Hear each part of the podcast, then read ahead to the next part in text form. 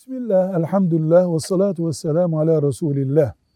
İslam Allah'ın izniyle devlet olduğu zaman, Kur'an o devletin yasalarını oluşturduğu zaman, şeriatla yönetildiğinde, o İslam nasıl bir sistem oluşturacak?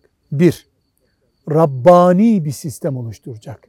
Yani Allah'ı, Rabbul Alemini yetkili ve etkili güç olarak gören, insanların birbirlerinden etkilenmediği, herkesin Allah'ın kulu olduğu bir sistem kuracak.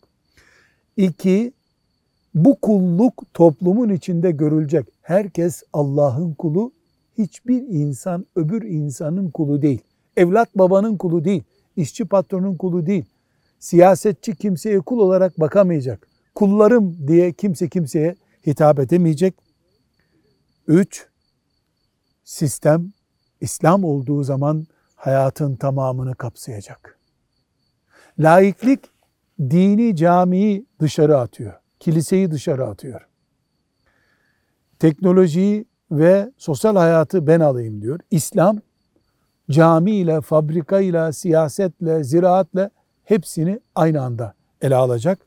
Dört, Allah bu sistemi koyduğu için esasında ana ilkelerinde bir eksiklik, bir sorun olmayacak.